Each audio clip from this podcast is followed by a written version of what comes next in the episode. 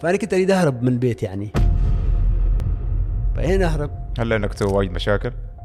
بس يعني ممكن بس شوف هذيك الفترة صار انحراف في طريقة حياتي وتفكيري يعني لأن قبلها بسنة العراق غزا الكويت. okay. في التسعين.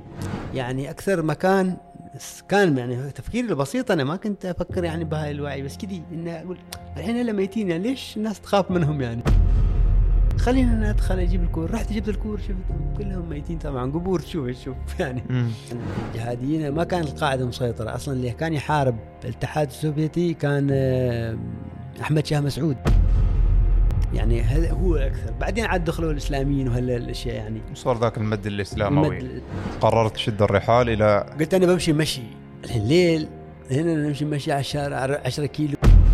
بمشي أنا. المهم أنا خلاص أريد أشوف هالعالم. لأن ال- الانبهار هذاك كان أقوى من الخوف وأقوى من المغامرة أقوى من كل شيء. لازم أنا أشوف. وفي المجلات تقرأ أن الدول كلها محتميه في أمريكا بعضها وبعضها ضد أمريكا. يعني مخاض كبير حق واحد مراهق عمره 15 سنة. قلت لازم أنا أقول كلمة في الموضوع. آه. أول ثانويه أنت عمرك 16 فانا قلت أنا بسوي صاروخ. بس كذي. فكرة. بجيب غاز البروبان مع الأكسجين بخلطهم مع بعض وشرارة كهربائية بيصير انفجار. هذه القنبلة اللي بتكون في الصاروخ.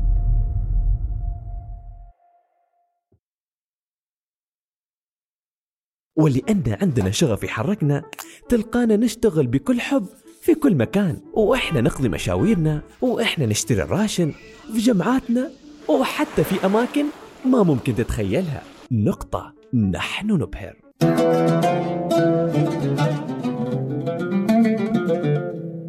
السلام عليكم واهلا وسهلا في سلسلة جديدة في بودكاست جلسة كرك. هذه السلسلة تأتيكم بعنوان الوجه الآخر. الوجه الذي لديه الكثير من القصص التي لم تحكى، الوجه الذي مر بتجارب قد تكون فريدة من نوعها، الوجه الذي عاش مواقف سوف نسردها لأول مرة. ويسعدني جدا أن يكون الضيف الأول هو الصديق الكوتش محمد البلوشي، أهلا محمد. أهلا فيك والله يستر من هاي السلسلة الجديدة الله يخليك يا مرحب فيك آه الحقيقة فكرة هذه السلسلة كانت تراودني من زمان لكن آه لما فكرت فيها من الناحية أن كيف نحن ممكن نستكشف فكرة الضيف ونربطها بخط البودكاست بنيتها على القاعدة اللي نحن نمشيها اللي هي أن نحن نحاور الفكرة ونناقش الفكرة. لكن الآن بنروح لأبعد من ذلك اللي هو نفهم هذه الفكرة كيف نشأت وكيف تكونت. آه السلسلة بتكون على عدة حلقات. آه بنمر فيها بالمراحل العمرية النشأة التكوين. بنشوف الوجه الآخر في كل مرحلة. و... وأنا شخصيا جدا جدا جدا متحمس لهذه السلسلة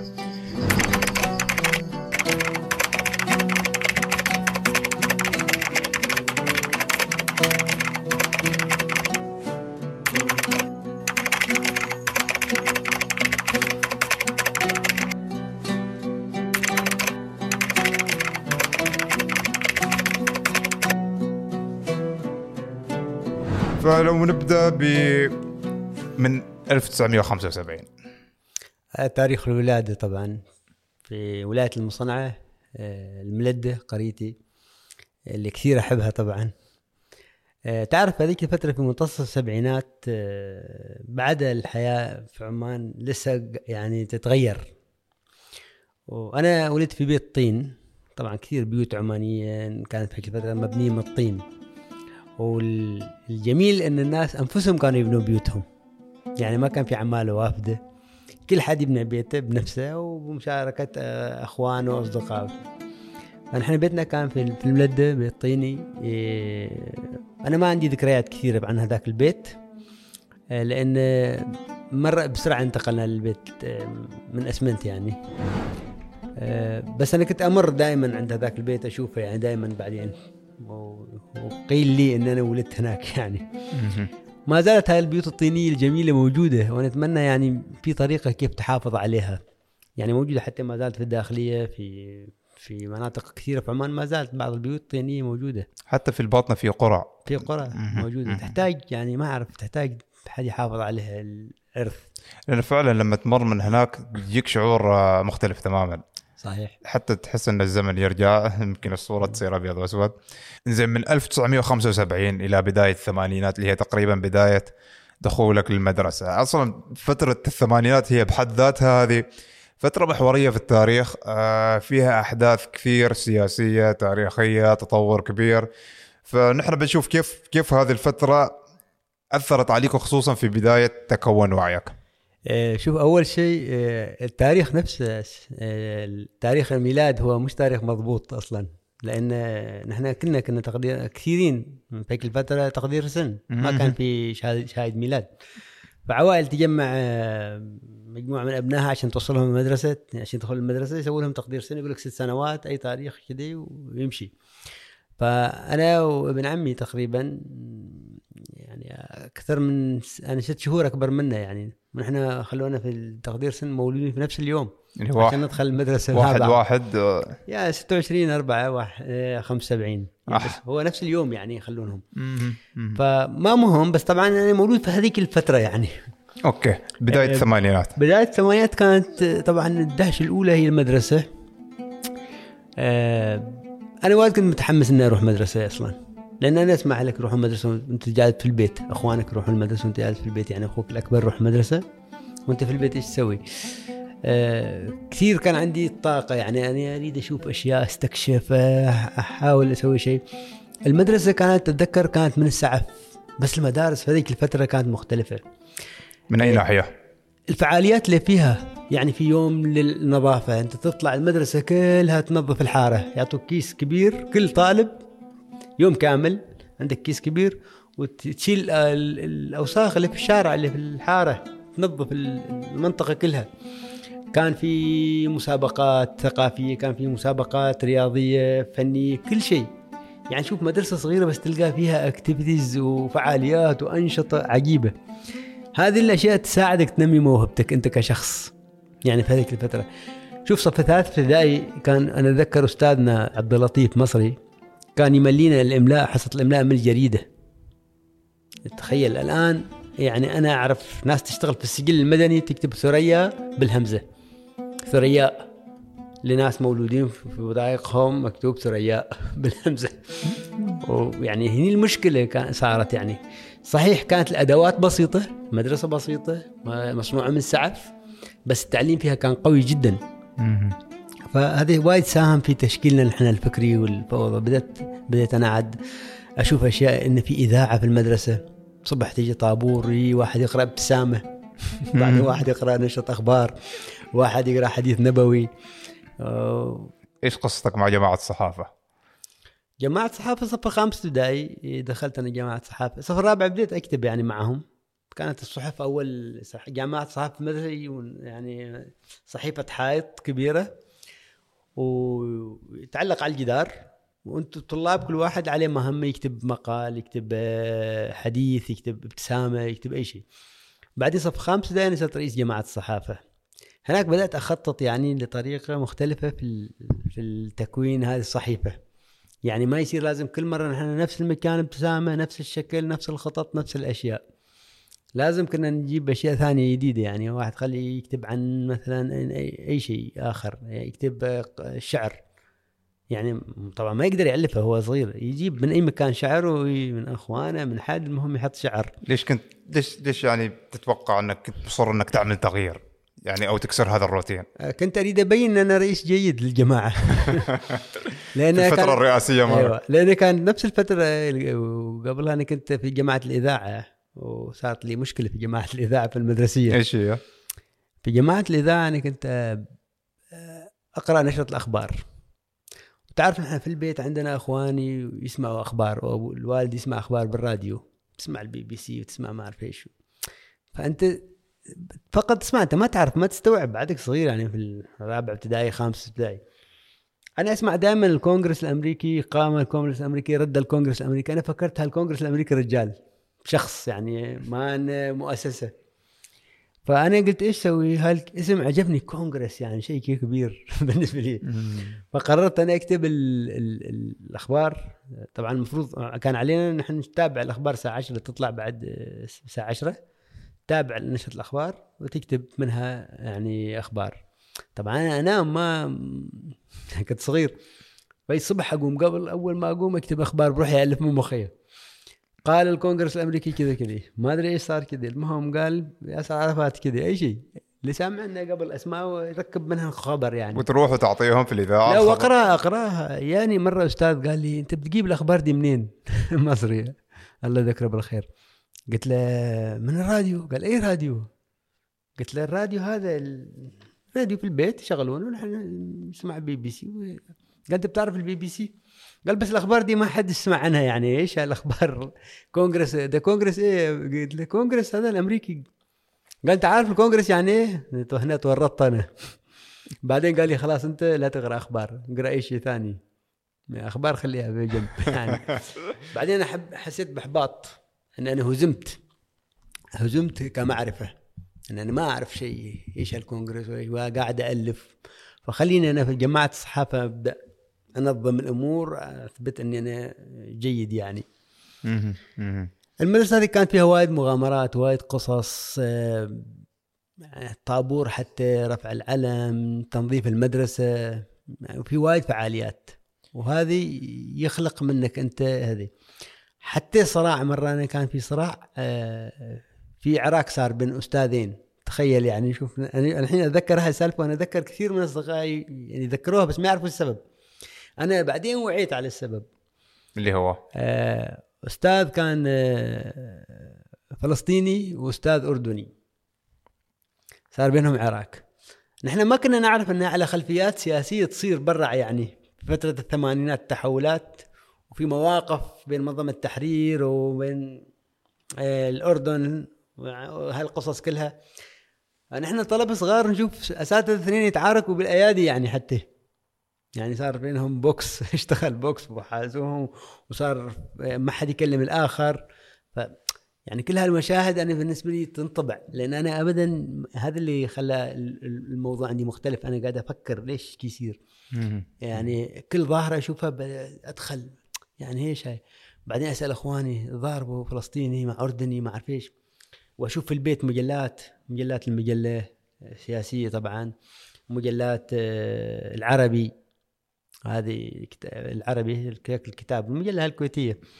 هاي الأشياء كثير تثري يعني تخليك أنت ت- اهتماماتك تتغير ما بس فقط تلعب وتبدا الأطفال. تفكر. تقدر تصف إن هذه المرحلة كانت مرحلة آه، تشكل نوع من بوادر الوعي ما نريد نقول الوعي. لا هو آه، طبعا هي آه، دهشة استكشاف آه، تريد تعرف وايد أشياء. إنزين. أحد الأشخاص إنزين يعني أنا فقط أساس اني أربط المواضيع. المقبرة اللي ورا بيتكم. لا بيتنا ورا المقبرة أيوه. أو بيتكم بيتنا ورا المقبرة. بيتكم ورا المقبرة. إنزين. يعني هل هل هل كان جلوسك في المقبرة لساعات من داعي الاستكشاف أو إنه في أفكار معينة أو لا هو هروب مبكر. يعني تعرف أنا في البيت كثير أتحرك وحاب أحب أطلع وأحب أسوي. وطبعا تعرف نحن في هذيك الفترة التربية كانت مختلفة على طول خزران ما في عندهم تفاهم. يعني أنت تقعد تتنطط لهم ما في هذا أنت قلق بتصير وما في الحين طلع لنا هذا أنك أنت إذا ضربت الطفل وبعدين بيصير متعقد في المستقبل. نحن لا كل ما تدوس الطفل أول على أساس يصير رجال يعني. فأنا كنت أريد أهرب من البيت يعني. فهنا أهرب. هل لأنك تسوي وايد مشاكل؟ بس يعني ممكن بس أسوي ب... أنا أنت أريد أطلع وحدي أريد أجلس وحدي أكثر شيء يعني. دائما أريد أجلس وحدي. في البيت على طول بيقول لك روح سوي شاي روح جيب هذا روح شيل هاي. طبيعي يعني. روح المزرعة جيب هذا سو يعني أنت تبغى وقت. فوين تهرب؟ قدامنا بيت قدام البيت مقبرة. أنا ليش دخلت المقبرة أول شيء لأن كان نلعب مرة كورة في رمضان. نلعب كورة والكوره طاحت في المقبرة في الليل. فالصغار اللي في سني ما ما حبوا يروحوا. كل واحد يقول حق الثاني روح أنت جيب الكورة. أنا رحت وأنا ماشي أقول ليش أنا أخاف يعني من المقبرة؟ ولا ليش يخافون؟ هذا الناس ميتين كلهم اللي داخل المقبرة ما بيسووا لك شيء. يعني أكثر مكان كان يعني تفكيري البسيط أنا ما كنت أفكر يعني بهاي الوعي بس كذي إني أقول الحين هلا ميتين يعني ليش الناس تخاف منهم يعني؟ خلينا أنا أدخل أجيب الكور. رحت جبت الكور شفتهم كلهم ميتين طبعا قبور تشوف تشوف يعني. وتطلع. بعدين أنا خط- شفت المقبرة هذا مكان مناسب واحد يتخبى فيه يجلس لأنه مستحيل حد يروح ما يبحث حد عنك يفكر إنك انت جالس في مقبره أصلا بيدوروك مع البيت ورا البيت مع الجيران من هنا ما بيحصلوك بيت عمك. ماشي. زين بنرجع لي اللي هي منطقة النشأة المصنعة تحديدا الملدة. خط الباطنة بشكل عام وتحديدا الملدة وشوية صوب السويق وشوية صوب السوادي وهذه الأماكن. كان النفس وال... وال... والنزعة في هذاك الوقت فيها ذاك ال... فيها نزعة صوب الفن الفنون الشعبية في أسماء كثيرة طلعت. كيف كيف كان الجو أو كيف محمد تأثر بهذا الجو؟ شوف الفنون الشعبية اللي كانت في المناطق كلها طبعا هي معروفة مناطح زمط مالد في كثير. نحن في البيت كان عندنا مالد يعني يسوون مالد في البيت.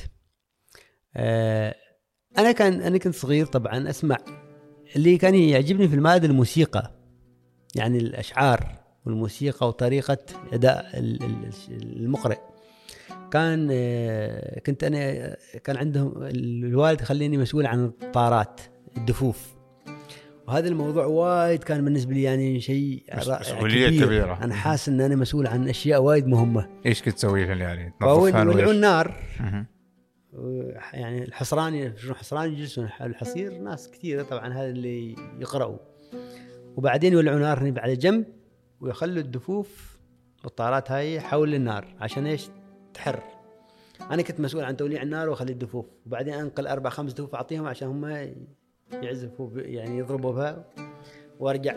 بعدين ينادون علي تعال رادف اشيل الدفوف أحط.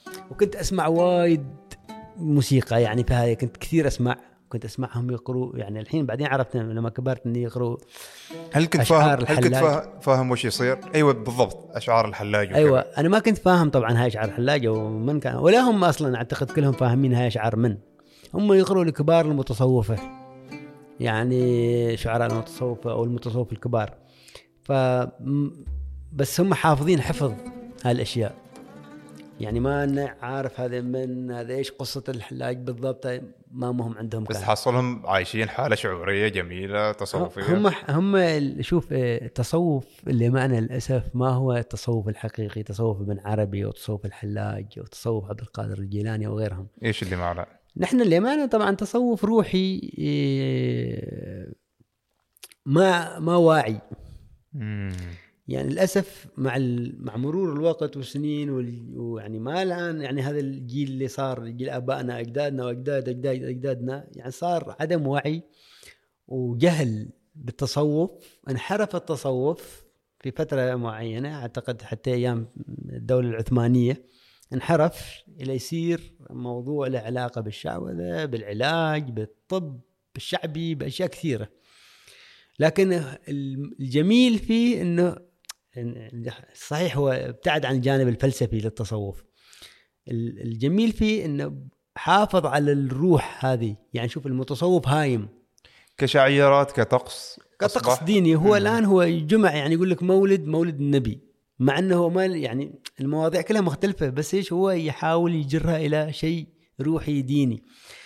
الشعور هذا اللي هم السلام اللي عندهم الموسيقى اللي يقولوها والقراءة والصلاة على النبي والذكر وهذا كله جميل. وهذا كان وايد آسرني أنا بصراحة شخصيا لأن أنا 24 ساعة هناك أسمع يعني كثير أسمع هاي القصص المصنعة بشكل عام أنا سعيد إن مو مصنعة لأن المصنعة بشكل عام في هذيك الفترة هنا هنا ممكن أي شخص يسمع هذا الكلام بيقول طبيعي أنك أنت تفتخر بالبلد اللي أنت منه صحيح. أو المنطقة اللي أنت منها لكن في شيء يعني صحيح هذا أول شيء وهذا واجب على كل حد يعني هذا هذا طبيعي آه، لا يعني إيش اللي يميز. إيش اللي يميزها؟ شوف المصنعة بعد ما حكم سلطان قابوس آه، في بداية السبعين صار في تحولات كثيرة ترى في البلد على الجانب الثقافي الفني التعليمي أشياء كثيرة طلعت في المصنعة مجموعة كبيرة من الناس فنانين آه، مطربين آه، يعني المصنعة آه، تخيل يعني في هذاك الزمن في هذاك المشهد يكاد يكون نص. اللي طلعوا على الساحة تقريبا أو ثلثهم من المصنعه من منطقة أصغر ولاية في عمان تقريبا المصنعة. مثل من؟ يعني طلع أول شيء عبد الله الصفراوي صوت عجيب جدا اللي غنى الأغاني الوطنية هذه اللي رافقت مسيرة آه، تولي سلطان قابوس للحكم وطلعوا بعدين في التلفزيون صالح زعل. فخرية طبعا فخريه خميس لكن فخريه خميس في خلاف حولها. ناس تقول مسويق وناس تقول مم. ففي خلاف. وهي مو... أيضا يقولون مواليد الكويت. بس أصولها من وين؟ هذا في خلاف. خلينا نعتبرها نصها من المصنع نحن. نعطي السويق نص ما مشكلة. يعني السويق ما عنده حد. عندهم أنا. زين. الحين أنت تأخرت جيت يعني فعفوا بالعكس نحيي أهل السويق بس هاي دائما مشاكسة الجيران. الله يخليك. آه، طلعوا يعقوب آه، يعقوب يوسف المذيع آه، خالد صالح خالد زجالي إبراهيم. إبراهيم مم. جمعة هيكل سعيد موسى المخرج الجميل. يعني سعيد موسى عنده رؤية بصرية جميلة. فكثير ناس طلعت من المصنع في هذيك الفترة. هذا الزخم أكيد وراه شيء يعني وراه أن هذا لو لو بغينا نتوقف عنها ونفكر فيها يعني المصنعة مدينة ساحلية مم. زين بعيدة عن العاصمة مية بقرابة تقريباً. 100 كيلو زين باعتقادك إيش هي العوامل؟ هل لأنها هي مدينة سرا- ساحلية اختلط شوف الساحل دائما الساحل دائما يعني يكون دائما المجتمع فيه أكثر انفتاح لأن تجيك سفن شوف ليش نحن لهجتنا قريبة من لهجة أهل صور مع أن بعد المسافة الكبيره بين وبين أهل صور أهل صور كانوا يجون يقيضون في المصنعة. وقت القيض في الصيف يجون يعني بس يجلسوا فترة طويلة في المصنعة. نحن خذينا من لهجتهم وخذوا من لهجتنا يعني. فالمدن الساحليه دائما منفتحة على على الآخر. بشكل عام يعني طبعا. وكثير من أهالينا سافروا الكويت سافروا البحرين اشتغلوا في هاك الزمن. فهلا يرجعوا أيضا بثقافة مختلفة بوعي مختلف؟ يعني كثير من الفرق الأهلية في المصنعات تاسست في الكويت. يعني الأندية حتى في عمان بعضها تأسست في الكويت. فهاي كل الجو هي ساهم. وكون المصنع ولاية صغيرة وفيها تعدد كبير يعني من من من- والسك- كثافه جيدة في السكان بالنسبة للأرض طبعا فهذا كله أعتقد ساهم. ساهم طلع كثير ناس يعني هيك الفترة. زين هذه الأسماء اللي ذكرتها معظمها كان لها علاقة بالإعلام الفن ال- الظهور بشكل عام. آه وفي هذيك الفترة أتوقع أن هذا كان شيء يعني واو إنه ما أي حد يطلع في التلفزيون ما أي حد مثلا طبعا بداياتهم. يعني. بداياتهم. آه هل كان في مثلا مراكز آه، مثلا تحتوي هذا الشيء في هذيك الفترة مثلا ظواهر ثقافية؟ لا ما في. كان في المدارس بس فقط أشياء بسيطة. ما كان في شيء منظم. وهذا يدلك إن المجتمع طالعين هالناس المبدعين. المجتمع كان يساهم في صناعة هالنوع ناس. آه، أتذكر آه، السينما النصري. يعني يمكن أنا أسميه معلم ثقافي جميل. مع الناس كثير يعني. للأسف السينما هاي حولت بعدين فيما بعد. أغلقت وحولت بداعي إن السينما يعني مش عمل جيد إنك تفتح سينما. والآن ما أعرف صارت إيش بنشر. مش عارف. ما أعرف إيش صراحة. محل كرك يعني يمكن تخيل ت- تكون سابق. يعني مناطق كثيرة في عمان وتكون في بداية في الثمانينات عندك في سينما. الثمانينات في سينما في الملده في في, في طريف بين في الطريف الطريف واليده يعني في المصنعه في في. الثمانينات. أنا أيوة، كنت. أعتقد فقط اللي هي موجودة في روي تقريبا سينما النجوم أو سينما. أيوه موجود في روي صح. أيوه. ف وأنت كنت في عمر تقريبا جدا مبكر. هذه يعني سينما بالي طبعا أنا كنت في اللي أتذكره فقط انه هي في مرحلة الإعدادية هذه السينما يعني أنا في ثاني إعدادي. يعني 12 13 سنة. أيوه تقريبا كذي 13 آه، 14 سنة. هل زرتها ولا؟ شوف ممنوع كان ترى علينا نروح سينما هيك الأيام. ممنوع لأسباب آه، أخلاقية أو ثقافية يعني اجتماعية إنك تروح سينما. بعدين صغير أنت طفل يعني. والسينما كانت يعني ما إن سينما مثل الآن سينما تروح عوائل وتجلس يعني كان حوش. وتي تجلس أنت لوح كبير ويعرض عليه الفيلم. فأنا ما كنت أعرف أنا كنت أسمع سينما. لأن شوف في البيت مثل ما قلت لك عندنا وايد آه، قصص. أنا البيت ساعدني وايد في في هذه ال- ال- ال- إني أبحث عن هالأشياء وأحاول أشوف إيش صاير لأن في البيت محمود أخوي يتكلم عن فريد الأطرش عن عبد الحليم حافظ عن ناظم الغزالي تسمع أغاني فاضل عواد في البيت. هل كنت تشوفهم مثلا في مجلات أو شيء ولا فقط تسمع عنهم؟ في المجلات موجودين. طبعا هو هو خلينا أول شيء نتكلم عن السمع نفس السمع بعدين نشوف هذا تسمع أنت هالكاسيتات يعني غير مألوفة في الحارة. يعني في الحارة مثلا الناس كلها في البيئة هاي تسمع إيش؟ آه، الأغاني الخليجية اليمنية. ونحن نسمعها طبعا هذه رموز كانوا الأغاني الخليجية واليمنية. لكن انت تسمع طوني حنا تسمع فاضل عواد تسمع طوني حنا من لبنان. جيل جلاله فرقة متصوفة مغربية وثورية في نفس الوقت. تخيل هل الجيل جلاله أنشأوا فرقة يغنوا أغاني متصوفة لكن فيها رسائل سياسية وثورية؟ يعني تخيل جمعوا التصوف بالثورة. التصوف أبعد ما يكون عن ثو... عن الثائر. المتصوف دائما في حاله في المسجد. في حب سلام وسلام. روحانية. والثائر. هاي فرقة جيل جلالة طلعت وناس الغيوان في المغرب سووا ضجة كبيرة يعني موسيقية. يعني في الملد أنت في هذيك الفترة في الثمانينات تسمع جيل جلالة. ويحكوا لك إن هلا لا يعني في المغرب وتتخيل المغرب واللهجة أصلا تكون جرسها مختلف عنك أنت. فهي كل شكل وعي. بديت أنا أهتم ان أريد أعرف هاي العالم إيش؟ هذا السينما الموسيقى الناس هذول كيف؟ ففي المجلات أيضا كان عنده مجلات. عنده أتذكر هو كان يجيب مجلة الموعد. هذه طبعا فيها تحكي عن فنانين المصريين والعرب أتوقع إنها مجلة شهرية أسبوعية ولا كيف كانت؟ ما أعرف صراحة بالضبط يعني ما كنت بس أنا كنت أشوف عنده مجلات لأن المجلات أول لما تجيب مجلة تحتفظ فيها ما ترميها لأن شيء عظيم كان يعني هل هل في مجلات محتفظ فيها للآن؟ أنا أحتفظ طبعا بمجلات آه، قصه قديمة هذه موجودة الان؟ موجودة للآن مجلات. ممكن بنعرض صور منها ممكن أوكي هذه شوف هذه قصة إيش أنا بدأت أشوف أفلام مصرية في التلفزيون ومرة شفت مرفت أمين في فيلم. وكنت أشوفها في المجلة صورها يعني في على غلاف مجلة الموعد. فتعرف طفل أنت كذي و... يعني في بداية الإعدادية أنت تيجي تقول هاي امرأة ايقونه في الجمال. يعني كانت امرأة أمين امرأة جميلة لا شك يعني كل حد يتفق على الموضوع. بس تخيل أنا حبيت مرفت أمين يعني. تعرف انت كل حد في هاك السن عنده آه، بطل أو بطلة إذا هي امرأة عندها بطل كذي في ذالها هو كل الواو واذا هو شاب. هذه المرأة الجميلة يعني كي يحلم فيها.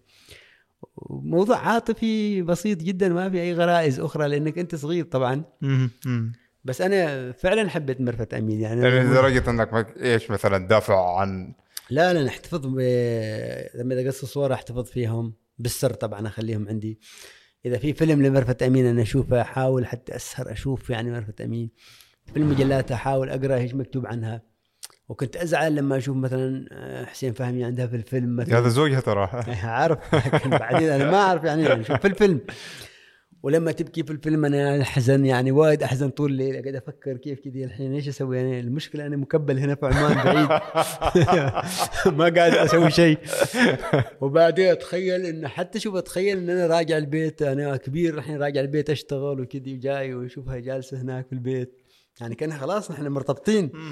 فتعيش عالم طفولي يعني غريب جدا. لأن في هذيك الفترة كل شيء كل هذه أشياء جديدة وما واضحة إيش هي. يعني مثلا لما جت تلفزيون عمان أول مرة كانوا بعض الشياب يعتبرون إنه في جن داخل. فيقولوا مثلا طلعوا هذا للجن. نرجع نرجع لفكرة السينما أو, السينما. هل زرتها؟ يعني لا أنا أنا ترى ما قلت لك هالعالم هوسني سينما اقصد اقصد أقصد فقررت إني أروح أشوف هالسينما okay. إيش السينما يعني هذه؟ okay تسمع أنت بس ما تتخيل. لأنه ما في شيء يعني يراويك إن في سينما وشاشة وعرض أنت ما تعرف. التلفزيون اللي موجود كان في البدايات آه، في الابتدائية كان في تلفزيون أول تلفزيون في الحارة عمي جابه من الكويت. تلفزيون أسود وأبيض ونشغل ببطارية مال سيارات. فكان تعيب المسؤول عن هذا الموضوع تعيب أحد جيراننا يعني. كان هو المسؤول عن لا زال موجود؟ لا زال موجود الله يذكره بالخير. تحية لتعيب. تحية كبير لتعيب. تعيب كان مسؤول عن البطارية هذه وكيف يشغل تلفزيون والمشكلة إن تعيب ما يشوف. تعيب جالس مع البطارية. مسؤولية عظيمة. والحارة كلنا نلتم يلتمون. أنا كنت صغير أنا أتذكر يعني كنت وايد صغير حتى ما ما أعرف يعني يمكن بداية الابتدائية هاي كانت أو قبل. فاني نشوف الحارة مجموعة من الشباب ملتمين والناس والعوائل كلها ملتمة على تلفزيون صغير ويشوش وما أعرف إيش ومرة ينقطع الواير على تعب وصريخ يصير تعب صلح رتب هذا العالم يعني كان بالنسبة لي التلفزيون وهذه الأشياء. بعدين عاد جت التلفزيونات في البيوت. يعني في الثمانينات عن صار عندنا تلفزيونات في البيت وكذي. لكن تلفزيون بعد الشاشة الصغيرة هذيك يعني. إنزين. فالسينما أنا كان أريد أشوف سينما أريد أشوف هذا العالم. قررت أجمع فلوس. سألت أول شيء الشباب اللي أكبر آه أنتوا تروحوا السينما؟ كي يقول أيوه طبعا السينما آه، 300 بيسة غالية يعني بالنسبة يعني تعرف هيك الأيام ماشي. فأنا مصروفي في, في اليوم كان 100 بيسة في المدرسة. هو المصروف المدرسة والعصر وكله يعني هو 100 بيسة. الراتب اليومي. الراتب اليومي. فأنا قررت إني أجمع 300 بيسة وأروح السينما لكن الحين أنا اخاف حد يشوفني في السينما. يعني إخواني مثلا حد يعرفهم شيء. أصلا كيف بيدخلك الشخص اللي هناك؟ أنا قلت بغامر بروح. بعد المسافة بين بيتنا والسينما 10 كيلو. طبعا أنا ما أقدر أخذ آه، تاكسي أو باص أو أي شيء يوديني لأنه بروح بيحتاج 100 بيسه للرحيل و100 بيسه للمجيء ثروه يوم كامل. حتى أنت توقف مع الشارع تنتظر تاكسي أو شيء حد يشوفك. ترى شوف كل اللي موجودين أصدقاء أخوانك في الحاره يعتبروا أخوانك. يعني ممكن يضربوك عادي ما حد يقول شيء. الآن أنت بس تنهر طفل يسوي لك قصة طويلة.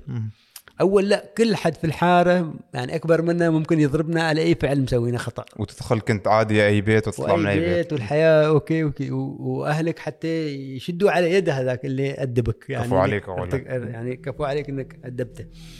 فكان قلق أنت ما تقدر توقف مع الشارع تشوف يعني أنت تنتظر باص وصغير يعني ثاني إعدادي أول إعدادي ثاني إعدادي ما أتذكر.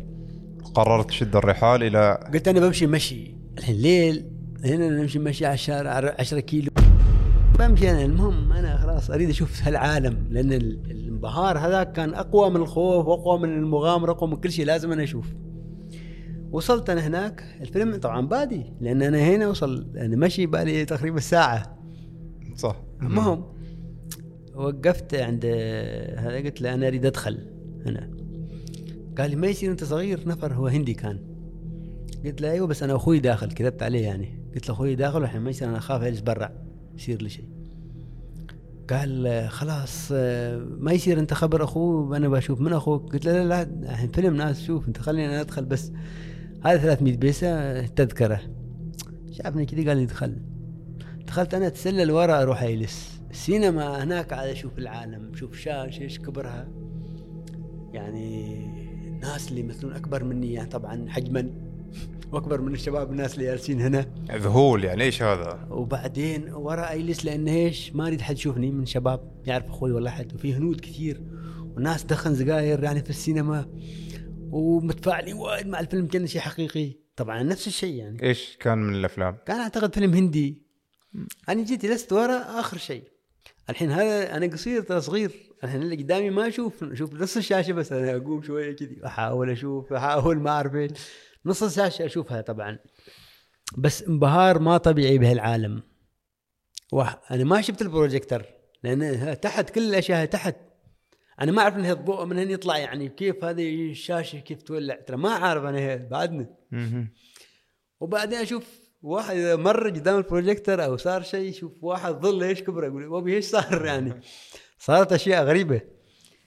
ولازم كان أطلع قبل ما ينتهي الفيلم عشان أرجع البيت بدون ما حد يحس ولا يشوفوني ناس هم طالعين.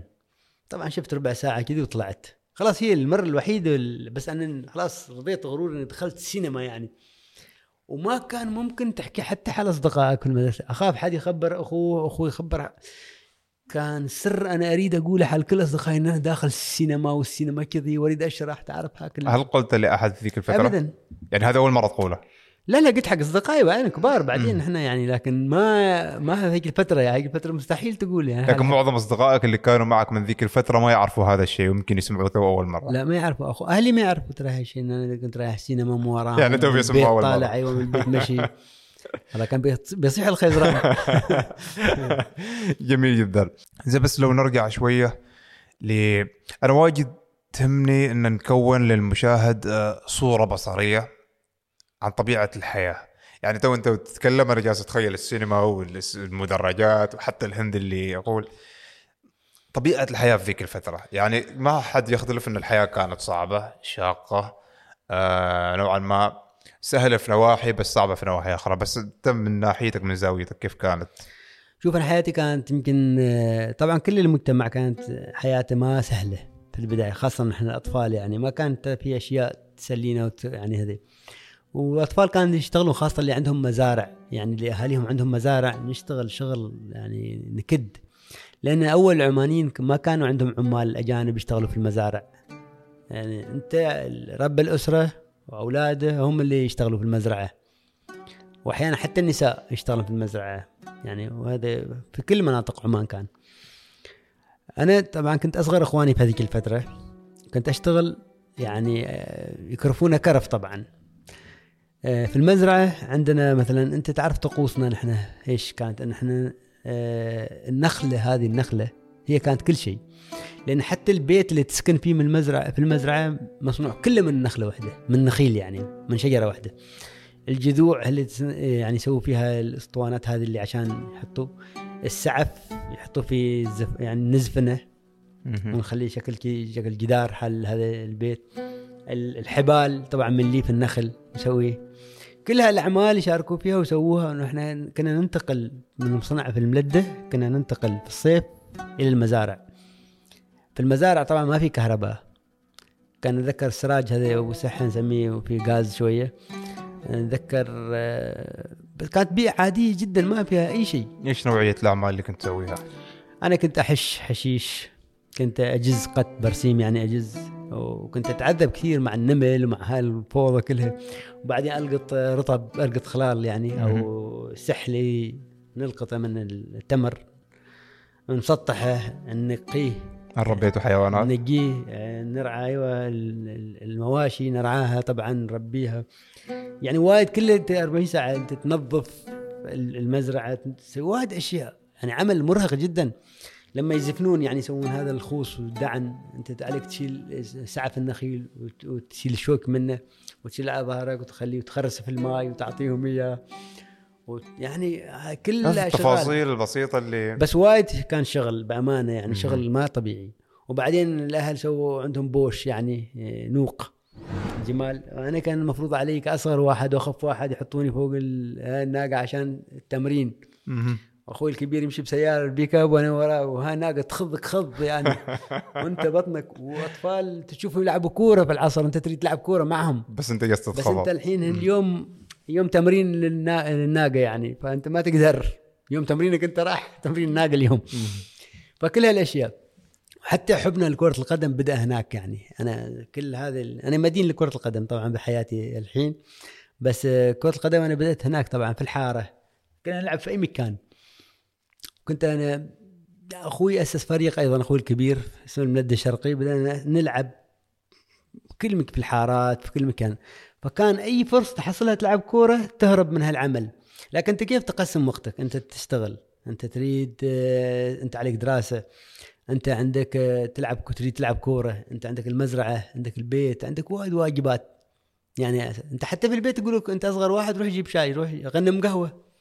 هاي طبيعي ترى الصغير دائما يعني يعاني من هالشيء. بالضبط بالضبط بالضبط. فكان وايد شغل بس الحمد لله يعني هذه هذه الحياة طبعا تعلمك. أكيد. أنا سعيد يعني فخور إن أنا اشتغلت هالشغلات كلها وتعلمت منها وايد أشياء. أنت ذكرت إن فريق الملدة الشرقي. وفي هناك بعد اللي هو الغربي. هو الغربي. هو الملده فريق ال- الملده أساسا كان فريق واحد. آه، نحن أسسنا فريق الملده الشرقي انشقينا عن الفريق الملده الغربي طبعا. ليش؟ بس طبعا هي لأن الحارات حارة هي دواعي سياسية. دواعي اجتماعية وسياسية هيك الفترة. لا، ذكرتني بأن المانيا الغربية والشرقية شيء كذا كبير مستوى. أيوه كان كان كذي كان تقسيم كذي. وبعدين كان الملده أي واحد من الملده ما يلعب في النادي. وهذا يمكن آخر كثير لاعبين جيدين في في الملدة إنه يلعبوا. لين 95 كانوا مقاطعين النادي المصنع. لأن الملدة كان يرى إنه يكون عندهم نادي وحدهم أصلا. والملدة في ملدة تأسس نادي قبل. اللي هو؟ نادي الملدة أصلا. أوكي. كان في نادي اسمه نادي الملدة بس ما اعترف به. طبعا بعازم النادي المصنعه يعني بدوا يحاربوا نادي الملدة يعني. وبعدين ترى زعلوا أهل الملدة واستقلينا عنهم. ولاعبين راحوا يلعبوا في النادي الأهلي في مسقط. يعني ما ما كان نلعب. عموما في هيك الفترة كنا نلعب كورة نلعب نسوي كل هالأشياء. أنا أتذكر آه، يعني أتذكر في الصيف أحيانا حتى في الشتاء أتذكر مدرسة القرآن. هاي أجمل شيء كان في هيك الفترة. كانوا أهالينا يرسلونا آه، لمدرسة قرآن هي تحت تكون تحت شجرة و... تحت غافة. كان المعلم سالم الله يذكره بالخير سالم السعدي. وما زال موجود الله يطول عمره. هذا الرجل علمنا أشياء وايد كثير يعني إحنا هيك الأيام ما كنا واعيين لها. الحين لما تيجي تفكر تقول يعني هالأشياء كلها هي ساهمت في تعليمك تكوين. في تكوينك في هذا. المعلم سالم كان عنده أشياء عجيبة. يعني لازم تحفظ بالصوت طبعا. وبعدين بالصوت قصد- قصدك الصوت؟ لا صوت العصا. ص-. العصا ما عنده تلاعب. وأي واحد من الجالسين عمل فوضى طبعا هو ما يشوفه. فهو ما يسأل من اللي سوى فوضى. يقوم يضربهم كلهم. ويجلس عشان تأدب. فالمجني عليه بيحصل ضرب في النهاية. ال- الجاني عفوا اللي عمل ال- ال- المشكلة بينضرب. طيب هلك الباقيين لك خلاص راحوا. الشر يعم. الشر يعم. طبعا ما كان شر كان يعني كان خير المعلم سالم بأمانة. وبعدين آه، عنده قاعدة جميلة جدا في التعليم. عنده قاعدة بغدادية هو يس- يسميها.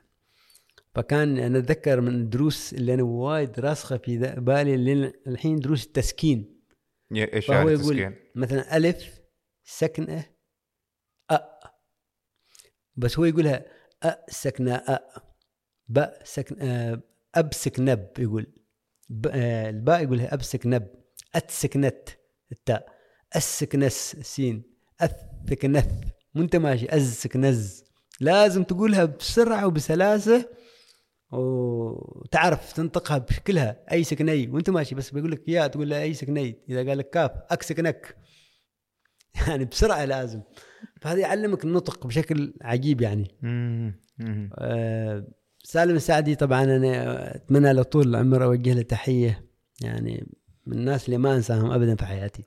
زي بس على أساس إنه يكون عندنا تسلسل زمني واضح. آه ال- البدايات النشأة والتكوين ال- المرحلة الابتدائية. ال- الإعدادية نوعا ما بدت بدأ الجنون يبرز بشكل أكبر. آه هل في كذا مواقف نوعا ما نقدر نعتبرها غريبة في ذيك الفترة؟ لا يعني ترى في هيك الفترة أنت تشوف آه، كنت أحاول أسوي أشياء مال يعني اني اكون كبير يعني. مثلا؟ طبعا إحنا كلنا يعني في هيك الفترة يعني المجتمع الأطفال هي كلهم اخطاوا اخطاء كثيرة. لأن التربية ما كانت مثل هذه. ف في في هيك الفترة العمرية انت ال- ال- الظروف الاجتماعية الأشياء الناس المحيط البيئة بترتكب طبيعي أخطاء لأنك انت تجرب أشياء تسوي أشياء تخ- تخطأ ت- بعدين تعرف إنك انت أخطأت وسويت.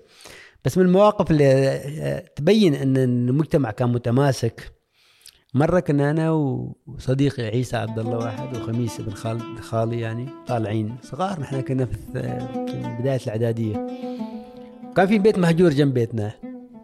وفي هنود يشتغلوا في هذاك البيت يعني يبنوا البيت. فهم لما الهندي الهنود يدخنوا سجاير يطفوا عقاب السيجاره ويروحوا يعني. فنحن جينا لقطنا عقاب السجاير نريد ندخن. يعني نريد خلاص نصير عند كبار ندخن ما. فسبحان الله فوق السطح من بعيد شافنا الدكتور سعود زدجالي فدكتور سعود شك قال الحين هذول محمد وعيسى وهذا خميس إيش يسوون هني الحين؟ هناك يعني ظهر فهو نحن ما شايفينه طبعا نحن دخلنا حوش ماخذين هاي السجاير الصغيرة بعد كلها عقاب سجاير مش سجاير يعني. وش جايبين ملب آه، كبريت نبى نشعل هالسجاير أول ما حطينا نحن السجاير حلوقنا يسعود. أو بدأ ينزل فينا. ضرب. ضربنا شوية وخذ منا هذا ورماه. الحين دكتور سعود يضحك على السالفة. فبعدين راح طبعا أنا خبر أخوي محمود. وهو تولى أخو عيسى. أنا وخميس طبعا أخوي محمود تولى لنا يعني. أنا ذكر دخلنا البيت في السكه خيزران محمود نزل علينا خيزران لين تقريبا الدم حتى يبدأ يطلع منه. لأنه مصيودين بالجرم شيء. وايد كبير بالنسبة لهم يعني إنك تدخن سيجارة. وأنا من هاك اليوم قلت ما بدخن سيجارة ولا شيء. خلاص يعني. فهيك الفترة كنا وايد نحاول نسوي أشياء. وفي هيك الفترة نحاول أقتني يعني أقتني كتب. أحاول أقتني تعرف أنت دائما تشوف okay مجلات مال أخوك. اشرطه سمعية عند أخوك الكبير عند هذاك عند هذا. أنت تريد يكون أنت لك عالمك وتسمع في غرف في الغرفة أو مكان اللي أنت تحت الدرج أو شيء تسمع أنت بروحك يعني. هاي أشياء. لكن أشياء تحتاج فلوس يعني. ما كان س... ما كان سهل. أحيانا تأخذ كتاب بيعطوك كتاب هم ما يريدوه يعطوك شريط ما يريدوه مثلا تأخذ أنت يكون عندك. لكن إن عندك فلوس تشتري لا صعب كان في الفترة. في الإعدادية. لحد لحد آه، صح مرة أنا تذكرت مرة اشتريت كم هائل من الأغراض مع بعض. في ثاني ثاني, ثاني إعدادي آه، خلصنا ثاني إعدادي وكان البنك الوطني العماني مسوي برنامج آه، يعطي شكل الطلاب الثانوية أع- ما اعرف المهم يعطي طلاب هذا آه، فرصة إن يشتغلوا في البنك لمدة شهر. آه، نفس المنحة التدريبية. أيوه. إيش يسوون هذا يجون؟ يشيلون أوراق؟ يحطوا هذا يحطوا مع هذا اللي سمعناه يعني. فأخوي الكبير كان يتكلم عن هالموضوع. آه طبعا هو اللي مربينا نحن ندين له بالفضل لكن هو يعني قاعد يتكلم عن هالموضوع يقول يعني هاي فرصة زينة حال طلاب وكذي ما أعرف إيش. قلت له أنا أريد أروح يعني أنا أريد أشتغل. فهو شاف علي هو يريدني طبعا هو يريد أخوي بدل ما اداور في اداور في الشوارع أنا وكذا كل يوم مصيبة جايب خلينا أحطه في مكان. بس أنا صغير يعني وحجمي أيضا كان صغير يعني في الفترة. فكيف أنا بشتغل في بنك وما أعرف إيش وإيش هاي هل بيأخذوني؟ المهم راح وداني يعني بعد ألحاح مني منه هو كان أيضا عجبتني الفكرة وداني دخلت أنا البنك كلمت الموظف. الموظف أول ما شافني استغرب لأن أنا رايح البنك لابس عمامة كبيرة. عشان إيش؟ ابين أنا طويل يعني وريال كبير. ودائما مسوي يعني حتى تقاسيم وجه إن أنا يعني مالي مركزي مثل ما يقولوا المصريين. مع إنه ما شيء يعني تعبان. فقال هذا انت صعب تشتغل هنا هو قال. قلت له ليش؟ قال ترى تعرف حوالات وأمور وأنت صغير يعني وايد صغير. قلت له أنا أريد أقابل المدير. قام شوف علي من هذا يا كي القزم بيقابل المدير. مصار كبير. وشكله غلط. ضحك هو. قال ليش تريد المدير؟ قلت له أريد أتكلم مع المدير أنا ما داخل بقوة أنا. لأن أنا عارف انه أكيد في فلوس. أنا كان أدور فلوس عشان أشتري أغراضي الخاصة أشتري لي جوتي أشتري لي شيء يعني. ما اريد يعني تكون أنا أستلم راتب شعر كبير يعني. فقال لا أنت صغير وايد صغير. قلت له أريد أقابل المدير. قال أنت صغير؟ الحين أنا يعني هناك لابس نعال شوي مرتفعة. ومسوي عمامتي يعني العمامة بطريقة غريبة وشوي عشان تبين أنا أطول. وهي بعد طيب انت صغير. قلت له زين أريد أقابل المدير أنت حاول بس تخليني أقابل المدير وبعدين. يعني أنا بشوف المدير.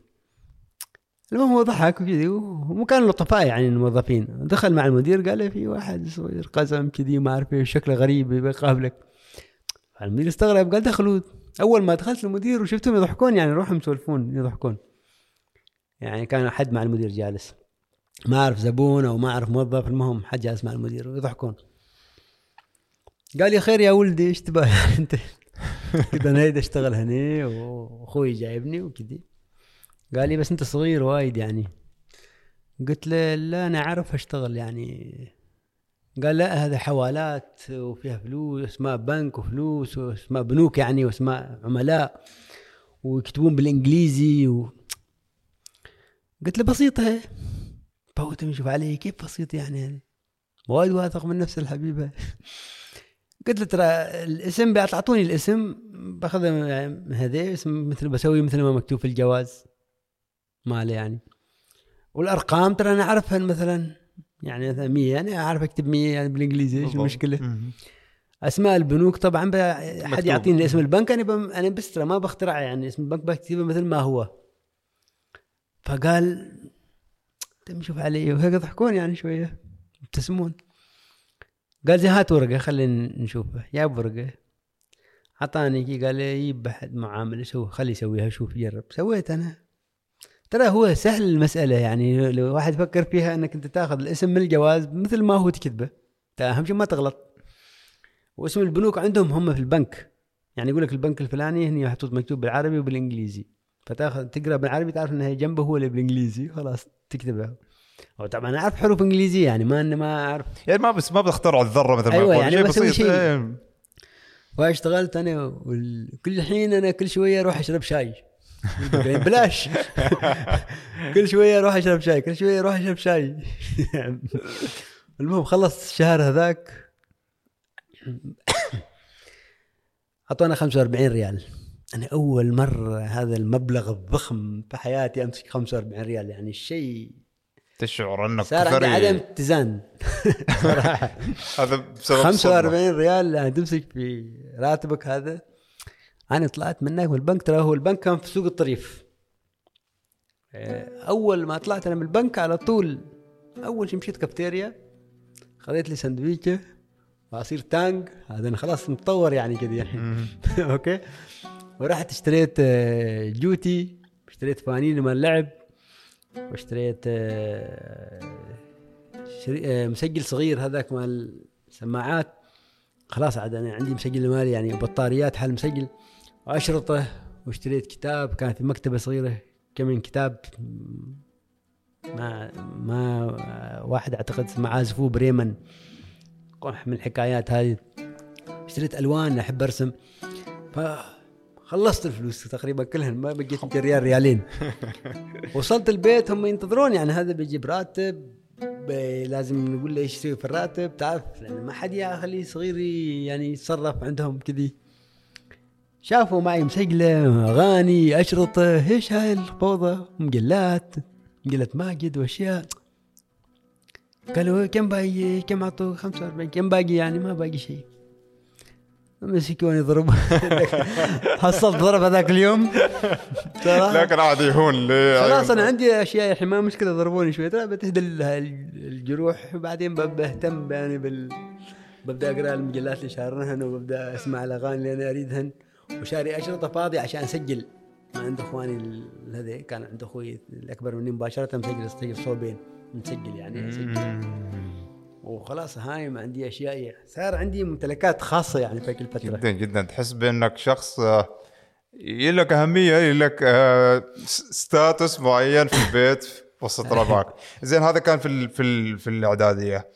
آه لو ننتقل للثانوية. أنا حسب ما عرفت انه سنوات الدراسة كامل من الابتدائية للاعداديه كانت درجاتك متفوق صحيح. يعني حتى أحد الأشخاص خبرني إنك أنت ضربت لأنك طلعت الثاني. صح. صح هاي قصة قديمة. هذه مرة كنا على السريع يعني كنا في الأعدا- في ابتدائية كنت الصف الخامس أنا و- وطلعت الثاني طبعا على الصف. فالأستاذ آه، طلب مني أنادي أبوي يعني عشان إيش؟ يقول له ابنك يعني جيد. فأبوي أول ما سمع أني تعرف الأب أول لما يسمع أنه مستدعى ولي أمر مستدعى المدرسة أنه أكيد في مصيبة. ففي انطباع ذهني أنه خلاص في مصيبة مسويها هاي. فجاء بدون ما يسمع السالفة أول ما جاء الصف قال الأستاذ هذا طالع الثاني أبوي عصب على طول. كيف طالع الثاني؟ أنت أستاذ تعبان. ضربه أنا أقول لك. وبدا يعني قال لي هددني قال لي أنت لازم تسمع كلام أستاذك. أستاذ أستاذ يحاول يفهمه بس هو طبعا انت يا- مستدعنا عشان تقول للثاني بعد أستاذ غير شكل يعني. تستدعي ولي أمر تقول ولدك طالع الثاني. بعدين انت الشهادة يمكن بتطلع يريد يكرموك. عموما يعني هاي فعلا أنا كنت مت يعني في الفترة يعني كنت الأول أو الثاني في الابتدائية فقط الأول ثاني الأول ثاني. وإعدادي شوية يعني بديت للرابع كذي وبعدني كنت يعني جيد. ثانوية تغير الوضع تماما. انزين بنفتتح هذه المرحلة ب أنا عندي شهادتين من معلمين سابقين لك. آه... هذا الأستاذ اللي هو سيف الدولة كامل. يقول محمد والجنون فنون. بدواخلك فن وموهبة كامنة تحتاج إلى تفجير مع رعاية. وهجرتك للأندلس كشفت تلك الموهبة يا رائع. لك من الود اطماع طبعا هذا أستاذي سيف الدولة كامل أستاذ سوداني من أعز الأساتذة اللي مروا علي. آه، سيف الدولة الآن في أمريكا. في الولايات المتحده هاجر يعني يعيش هناك مقيم هناك. كان يدرسنا أحياء في أول ثانوي. آه هذا الأستاذ أنا ابدا ما أنساه طبعا. آه هذه الرسالة هو كاتبها في الفيسبوك حالي يعني أنا كنت مرة في يوم المعلم. أنا بعدين بحثت عنه بعد سنين يعني حصلته في الفيسبوك. وارسلت في يوم المعلم سويت إن هذا الأستاذ مع أستاذ آخر يعني هم اللي كانوا يحتووا جنوني يعني يحتووا ذاك الثانوية بديت اتحول يعني. وهذول يعني تفهموا هالتحول كله. فهو كتبها يعني ردا عليه في الفيسبوك. لكن هذا الأستاذ عندي قصص مع عجيبة. ليش أقول أنا أعز كثير؟ هذا مرة جاء هو يدرس أحياء. بس دائما عنده أشياء خارج يقترب من الطلاب. يحاول يعني يشوف إيش عندك أنت. فمرة جاء عملنا تجربة قال أنا أريد أوريكم كيف يصير بركان. بالطبيعة نسوي تجربة قدامكم بصنع بصنع بركان. هالنوع من التعليم يس- كثير يستثيرني. ما أنه بس فقط في الصف وتحفظ هذا وخلاص لا يجيبك برا وراح جاب شوية مواد يعني كيماوية أعتقد سوائل أو شيء وحطها وحطها تحت وسووا عليها تلة من من التراب. ونحن الطلاب تجمعنا حوله في المدرسة. مدرسة السلطة الثانوية. فتفاعلت هاي المواد اللي حاطينها وطلع شكل دخان كذي وبعدين سال سائل كذي مثل البركان يعني حول قال هذه طريقة البركان هاي الأشياء تتفاعل هالحمم تطلع أول شيء غاز يطلع. ما أنا بدأت أفكر الحين إحنا عندنا في المدرسة مواد كيماوية بهالطريقة يعني. شوف هذيك الفترة صار انحراف في طريقة حياتي وتفكيري يعني لأن قبلها بسنة العراق غزا الكويت. أوكي. في التسعين.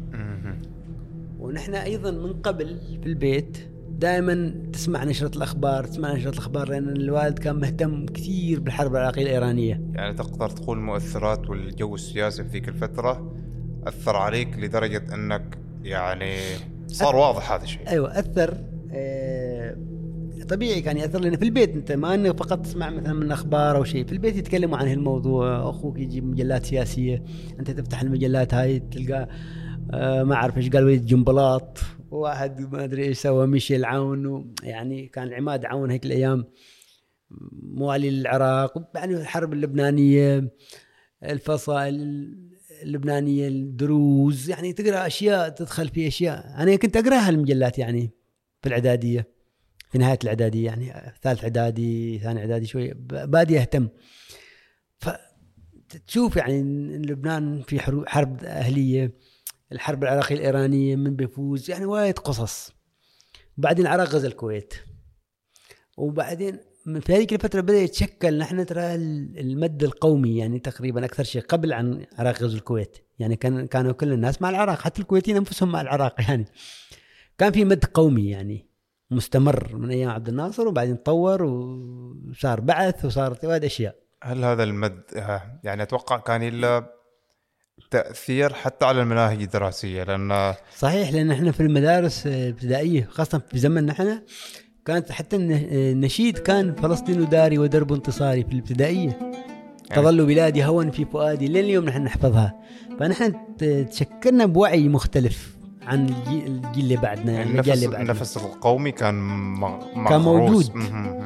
وبعدين حتى الأفلام حتى المسلسلات يعني أنت لما تشوف ليالي الحلمية كم جزء وتشوف رأفت الهجان وتشوف ما أعرف إيش في رمضان يعني كلها شيء أشياء سياسية فهذا كله أثر علي يعني بعدين أنا لما العراق طبعا آه، غزا الكويت نحن الحين هذا اللي كانوا يعني نحن يشجعوه عشان طبعا والحين غزا بلد عربي وكيف القومية يعني ضربت القومية بروحها يعني. وبعدين دخل الولايات المتحدة في المنطقة وصارت غوشة وقبلها صارت مشاكل في أفغانستان. يعني كل هالاشياء في تيارات إسلامية. وأنت تعرف توك الآن بادي يتشكل وعيك كمراهق. يعني ثاني اعدادي 14 سنة 15 سنة 16 سنة هنا عاد خلاص. بس المرحلة اللي الولد فيها هي المرحلة اللي نفس ما أنت توصفها بالغوشة يعني يعني القاعدة طلعت آه، لا القاعدة تأخرت وين طلعت؟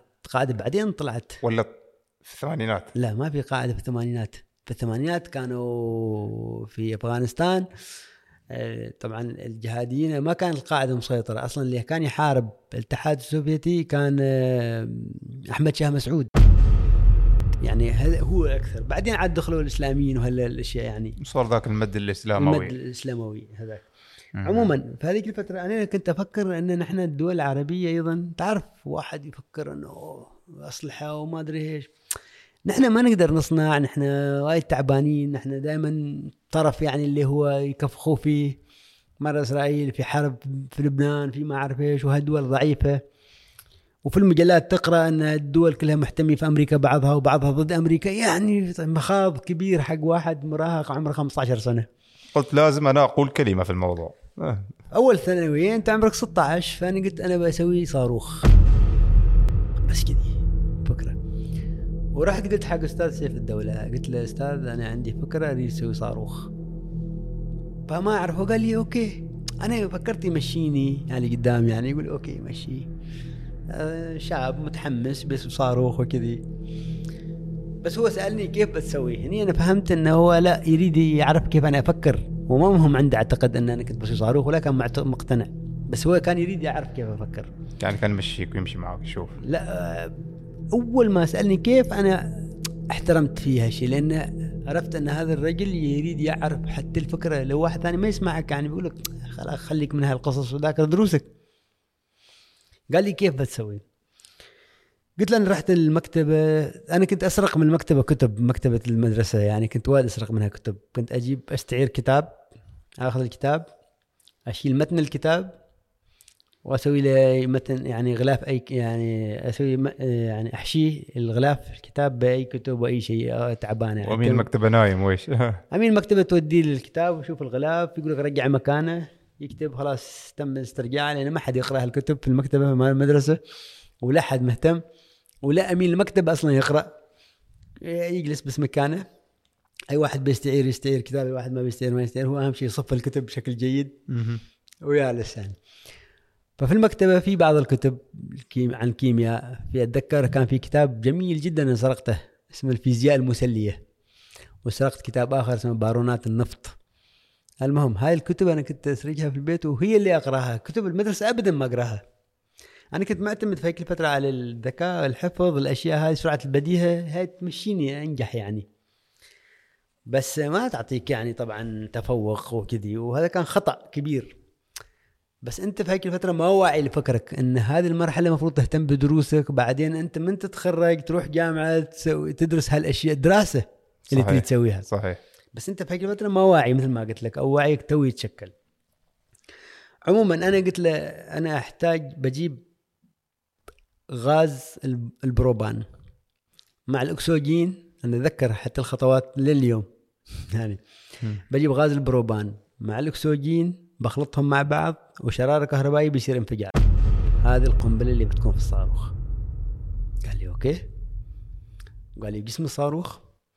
قلت له جسم بجيب pipe حديد. هو بيكون الجسم اللي بينطلق وبسوي له زعانف عشان ما ينحرف يمين يسار مثل نظرية السهم قال لي okay. بس كيف بينطلق؟ يحتاج غاز نفاث يحتاج قوة أو منصة إطلاق. طبعا أنا ما عندي هالأشياء كلها. فكرت إن ال pipe مجوف. أنا بحط فيه آه، spring. يعني جامبين مال سيارة أو زنبرك يسموه. داخله. وبنسحبه كذي وبسوي له كلبشات يسكر الحين لما نفتحه هو بينطلق بيدفعه يعني. قال لي okay. لحد الآن okay. ما نشوف إيش. والقنبلة الرأس صاروخ. قلت الرأس بجيب pipe بلاستيك. بحره بطبقه في الحديد. ومن قدام بخليه مدبب يعني مثل صاروخ. وهناك بنخلي الغاز. والشراره الكهربائيه قال زين كيف بتفجر يعني بينفجر على طول. إذا سويت شراره كهربائيه واكسجين وبرو وبروبان بينفجر قلت لا شرارة بنبعدها بخليه وايرين. السلك الأول مع السلك الثاني إذا آه، التحموا بيصير شرارة كهربائية. فنحن بنبعدهم بعض. بس بالاصطدام لما يصطدم الصاروخ بجسم معين لأنه بيكون- بيلتقوا بيسوي انفجار. هو يقول نظريا أوكي. هو يريدك تفكر يريدك تشوف إيش تسوي. الحين أنا منين أجيب بيب؟ رحت أنا آه، كذبت على أخوي الكبير. الحين اليوم يسمعني يعني. وقلت له في المدرسة طلبوا منا نجيب بيب عشان نسوي شكل تجربة. طبعا ما قلت له صاروخ وكذي والاشياء هاي بس كذي تجربة. المهم هو قال okay وداني الحداد قال لي اختار ال pipe نشتريه. طلبت من الحداد مقاس معين قصة. اشترينا جبت البيت أنا هناك. الحين ننتظر غاز الأكسجين والبروبان. كلمت الأستاذ قلت له دبر لي غازين الغازين هنا من المختبر مختبر المدرسة طبعا. قال لي أوكي. بعدين راح جاني بعد أيام قال لي ما في غاز البروبان في المدرسة.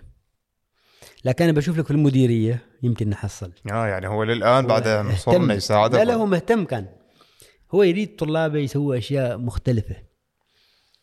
بعدين وهي ما حد كان يعرفه غير أنا وهو فقط يعني في هيك الفترة. يعني حتى هو ما الطلبه الآخرين ما يعرفون هالموضوع. فكان آه، قال لي أوكي آه، بس بشوف لك المديرية. راح شاف المديرية وسأل باتصالات ما أعرف كيف وقال ما في. وحتى في مسقط هنا ما كان فيه قال لي أو صعب نحصله يعني يعطوك كذي إيش المناسب يعطوك إذا كان فيه ما أعرف. طبعا ما قدرت تجيب من جهة أخرى. أنا أحبطت شوية المشروع راح صاروخ راح إيش بنسوي؟ بعدين فكرت قلت okay رحت له مرة ثانية قلت له عندي حل. بنجيب غاز البروتان لأن البروتان مثل البروبان إذا جبت بروتان مع أكسجين مع شراره كهرباء يصير انفجار. لا زلت مصر إن هذا الصاروخ بيطير. لازم نسوي صاروخ. قال لي okay وفعلا بحث وآخر شيء ما حصلنا حتى البروتان. أنا وايد أحبط بس هو قال لي أنت أهم شيء الفكرة ما مهم يعني الان الآن هذا الشيء وصرنا أصدقاء يعني بس صح هو استاذي كان يدعوني البيت المساء يسولف معي عن, أوروبا عن هو حلمه هو الشخصي للهجرة الاشياء في أشياء كثير يعني. سبحان الله الحلم الآن تحقق وهاجر هو أيوه هاجر راح الولايات المتحدة. آه كان أستاذ يعني كثير مهم بالنسبة لي سيف الدولة وما زال صديق وأخ عزيز يعني. زين في شهادة ثانية أخرى من أستاذ اسمه خميس ال... خميس فتح الله. يقول كنت مجنونا حقا طموحا لا تستقر على حال ابدا تطلب الرحيل مشرقا مغربا دائم الشوق إلى صديق جديد لم يخلق بعد دائم التوق إلى شروق الشمس تخاف طلوعها. هذا عهدي بك وأظنك ما زلت مهووسا بالرحيل ومسكونا بالعشق الصوفي يعني توصف في أستاذ أستاذي طبعا أستاذ خميس فتح الله كان يدرسنا لغة عربية في مرحلة الثانوية من تونس هو. آه، أحد أيضا الأساتذة اللي اهتموا في في بشكل مختلف. آه، كان يع- في حصة التعبير يعطينا تعبير مثلا عن أي شيء. نكتب نحب يعطينا الموضوع نحن لازم نكتب موضوع أو مقال عن عن موضوع معين. فأنا دائما ما كنت ألتزم بموضوع التعبير. كيف كنت يعني؟ أريد أكتب الأفكار اللي أنا أريد أقولها. طبعا هيك الأيام أنا ما أكتب في مجلات عشان أعبر عن أفكاري. فما في كان عندي غير التعبير هو وسيلة حصه التعبير هذه هي الوسيلة إني أكتب فيها كل اللي أنا أفكر فيه. مثلا؟ يعني مثلا إذا كان يتكلم عن نظافة يقول يكتبوا عن النظافة مثلا. أنا هي أبدأ شوية عن النظافة وأدخل مثلا أقول الدول اللي فيها حروب مثل لبنان فالصعب بيصير يجب توقيف القتل قبل النظافه قوم. يعني ببدأ. طبعا الموضوع ما موضوعنا يعني. أي شيء يعني أنا بس أحاول أحط أفكاري في التعبير. فهو لاحظ هالشيء وكتب لي مرة آه، سرد جميل الفكرة عميقة خارج موضوع ال- هذا لكن آه، يعني هذه نرجو إنك ترجع للموضوع الأصلي يعني هو عشان مدرس بالنهاية. وبعدين كان يقول لي لا تهتم اكتب. عادي يعني. وبعدين يدعوني البيت نجلس فوق السطح نلعب شطرنج. ألعب معه شطرنج. أنا كنت. ألعب شطرنج بشكل جيد. فكان الصديق يعني شوف طالب مع المدرس ماله و- واسرته طبعا كانت معه. كأنها أسرتي يعني صارت. نروح نلعب شطرنج نتكلم عن نتكلم في السياسة نتكلم عن في القومية نتكلم في كل شيء. وتعرف ال ال ال الوضع اللي صاير إنك أنت تشربت بشكل كبير بهذيك الأخبار والمعلومات فطبيعي إنك أنت تفرز هذا الشيء. وك... هو حتى غريزة الكتاب أنت تبى تكتب تبى تكتب مقالات تبى تكتب شيء بس أنت ماشي اماكن تعبر فيها يعني. أمم. فهذا أيضا يساهم إنك تكتب تحاول تحول حصة التعبير إلى شكل منبرك الخاص وتقول اللي تبى تقوله مع إنه ما له علاقة بهاي كله. جميل جميل جميل. زي مرحلة الثانوية هذه هي نفس ما أنت وصفتها المرحلة اللي بديت نوعا ما تنحرف إلى مسار اللي هو نوعا ما مجهول المستقبل وفي نفس الوقت كان في نوع من المغامرة على اللامبالاة على ال... يعني في كذا كانت أشياء كثيرة والبعض دائما يعتبر هذه المرحلة إن هي المرحلة المصيرية اللي ممكن إن هي تحدد حياتك. شوف آه، الاهتمام بالأشياء الأخرى غير الدراسة هو اللي خلاني يعني أكون كذي. يعني لأن أنا مهتم كنت بالانتخابات الأمريكية كنت مهتم بالحروب في المنطقة كنت مهتم بالفصائل الفلسطينية كنت مهتم بايش بيصير في لبنان هذا كله في المرحلة الثانوية. إيه بدايه الثانوي وأقرأ كتب أخرى وبعدين عاد أستكشف الماركسية وبداية الثانوية يعني. آه، إيش سالفة المذياع اللي كنت تشيل المدرسة؟ هاي قصة آه، هاي قصة طبعا سوت لي مشكلة مع أستاذ أحد الأساتذة. اللي هي؟ أستاذ الفيزياء. هذا كانت انتخابات الأمريكية 92 آه كنت آه، اشيل راديو صغير راديو المدرسة. وأروح المدرسة عشان أعرف إيش صاير يعني هناك في الانتخابات الأمريكية. الحين طلاب ربعي مستغربين هذا إيش دخله في الانتخابات الأمريكية. هذا الأستاذ كان يلاحظ يعني إن أنا عندي راديو. أطلع بين في الاستراحة بين الصف بين حصة أو حصة أسمع شوية إيش صاير من فاز كلينتون أو جورج بوش الأب. وأنا كنت أريد الجمهوريين يفوزون في هيك الفترة. يعني ثاني ثانوي مو دراستي ومهتم بالانتخابات. مهتم إن الجمهوريين يفوزون على أساس الجمهوريين. يعني ممكن ما يسووا يتسببوا بحروب إضافية الآن في الفترة هاي. يستقر الوطن العربي شوية نهدأ شوية كيف وبعدين كيف تكونت معك هالأفكار؟ يعني هل في البيت كانوا كذا يتكلموا أو البيت طبعا في تأثير لكن أنت أيضا نفس الشيء. أنت أنا بديت أقرأ خلاص يعني بديت بروحي أبدأ أقرأ آه، تشكل عندي ما وعي يعني تقول استكشاف حب استكشاف. إيش كانت مصادر الوعي تبعك ذيك الفترة؟ غير المذياع. آه، القراءة طبعا المذياع وايد مهم كان لأن إحنا دائما نسمع في البيت راديو كنا أنا كنت أطلع فوق السطح. يعني كنت أط... آه، أسمع بي بي سي أسمع آه، حتى الإذاعات العربية يعني صوت دمشق أسمع بغداد أسمع مم. وأتذكر يعني شوف الراديو كيف كان مهم حتى في المفهوم الفكري يعني يعني يعني نسمع كنا الكشك الشيخ كشك بال بالكاسيتات ليتي. عبد الحميد كشك هاي. آه، التيار الإسلامي إيه.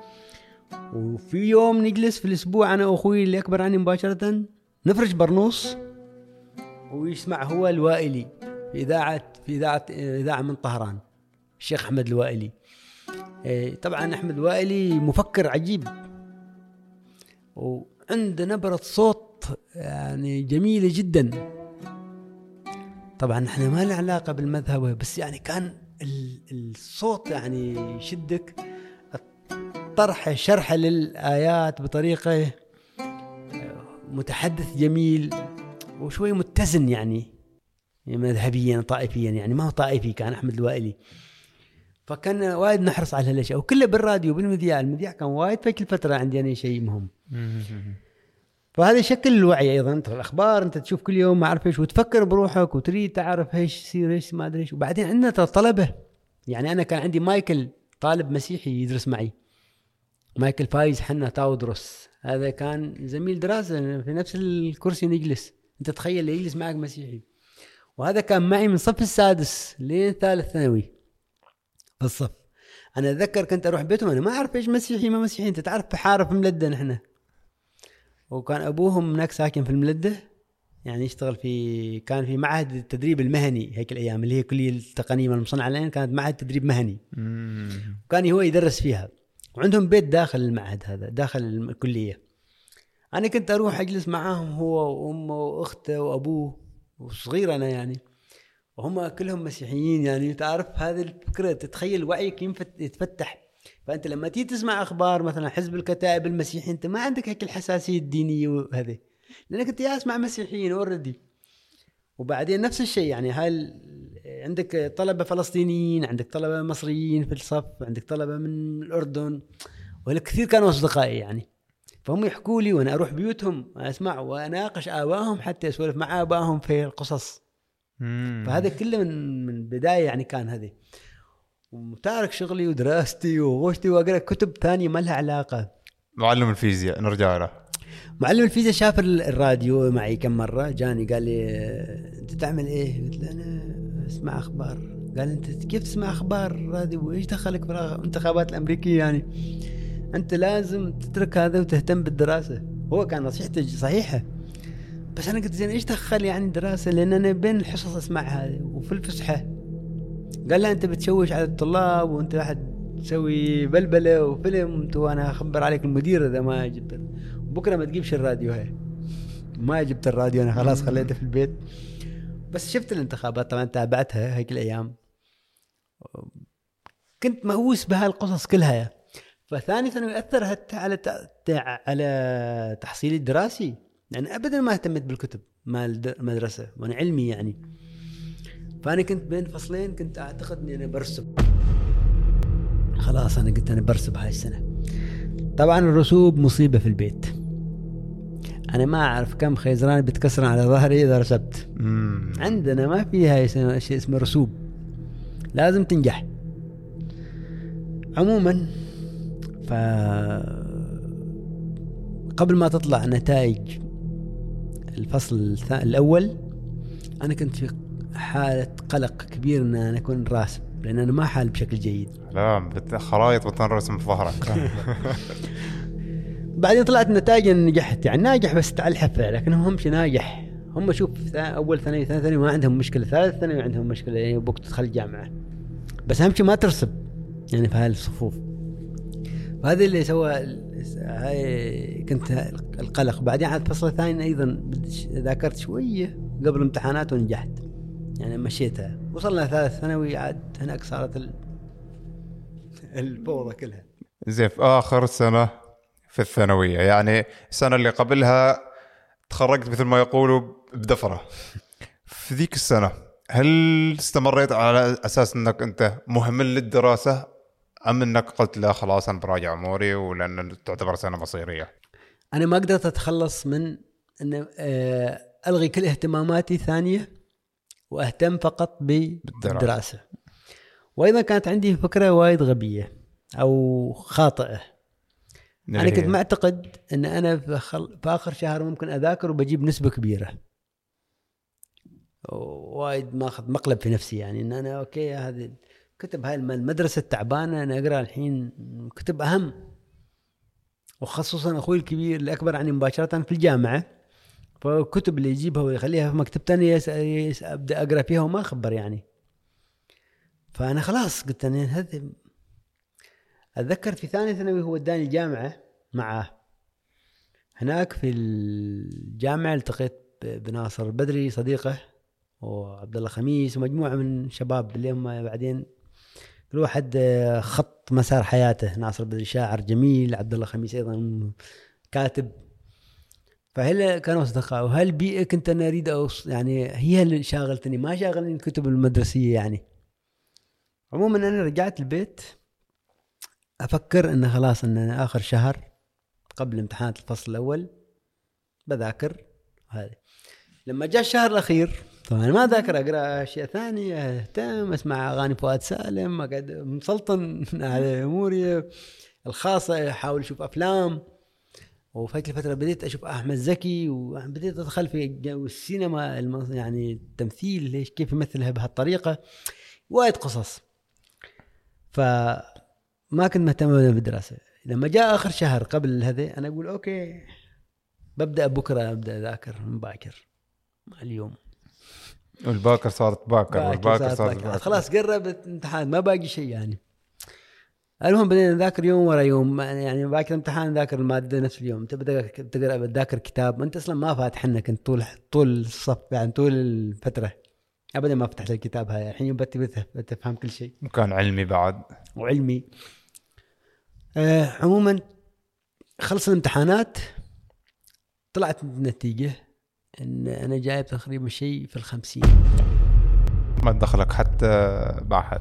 ما دخلني سوبر ماركت خلي معهد ما دخلني مطعم. بس ناجح لكن ما ما مفيدة يعني. فالأهل عصبوا طبعا. وبعدين أشاروا علي إن أنا لازم أعيد السنة. يعني ما ممكن أنت تجي بهاي النسبة وتكمل يعني الفصل الجاي حتى لو راجع تكمل بتجيب.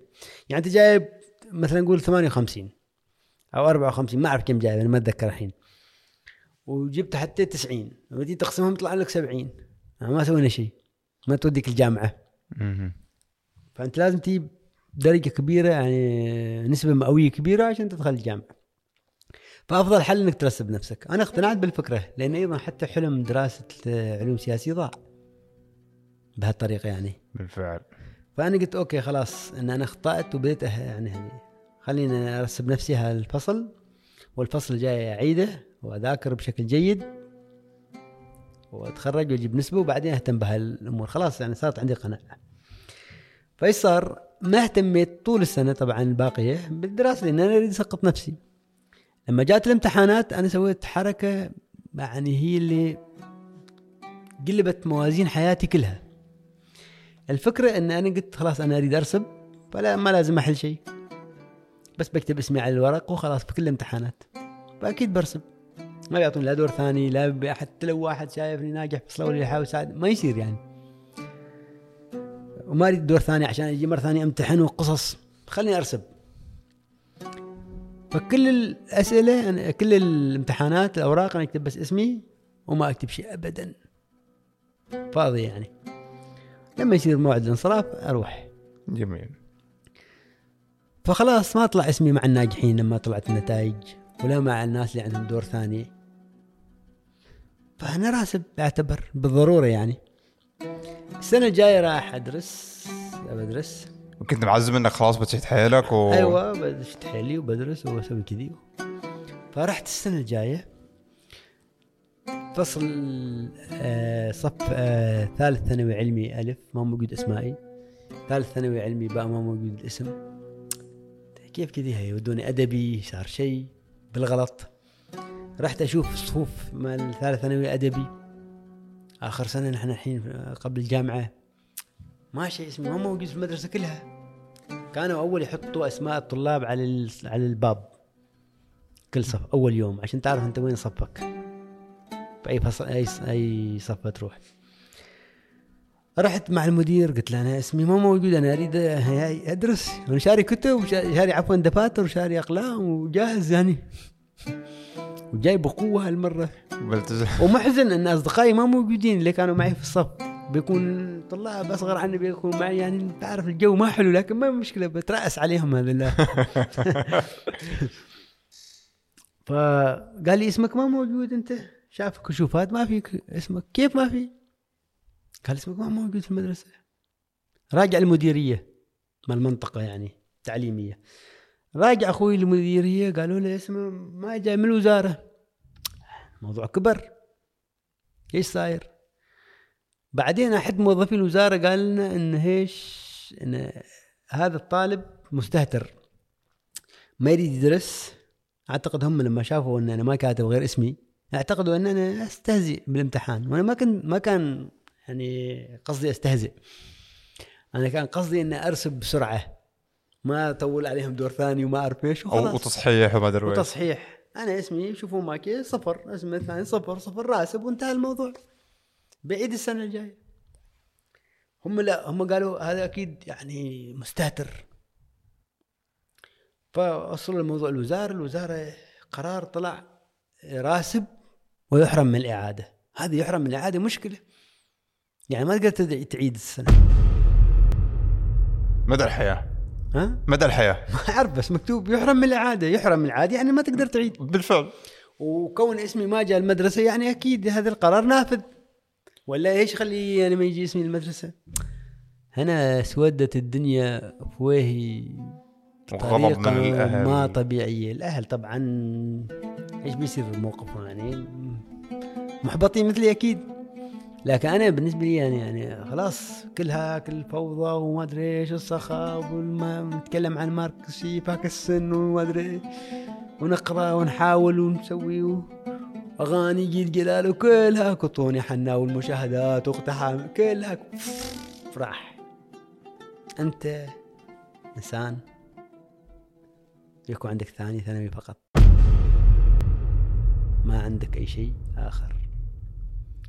أصدقائك كلهم بيروحوا الجامعة بيحصلوا وظائف أفضل. حتى لو اشتغلت وظيفة ما بتكون وظيفة جيدة. كل مسير حياتك تغير. صدمة كبيرة جدا. حتى يعني بسبب هذاك القرار اللي هو أيوه. وقرارك أنت أيضا إنك ما تحل شيء. يعني ترى هي الأمور الظروف تأتي كذي لكن أنت خلاص النتيجة إيش؟ هذه هي النتيجة. إنزين. هنا اسودت الدنيا هو. يعني ما كنت أعرف إيش أسوي. وحسيت إن أحد الأشخاص لما أنا كنت أتواصل تحديدا عن هذه المرحلة اللي هي كانت في 93 أيوة. كان يقول موسم 92 93 أيوه أيوه يعني أيوه مدرب بالضبط. كورة أقول لك موسم كذي موسم حركات المدربين. إن كانت في محاولات لإيجاد فرصة عمل لك هنا في أكثر من مكان. لكن أنت كنت نوعا ما ترفض. إيجاد مح- مح- فرصة عمل صح كانت في بس ما فرص عمل فرصة عمل واحدة كانت. اللي أنا أتذكرها.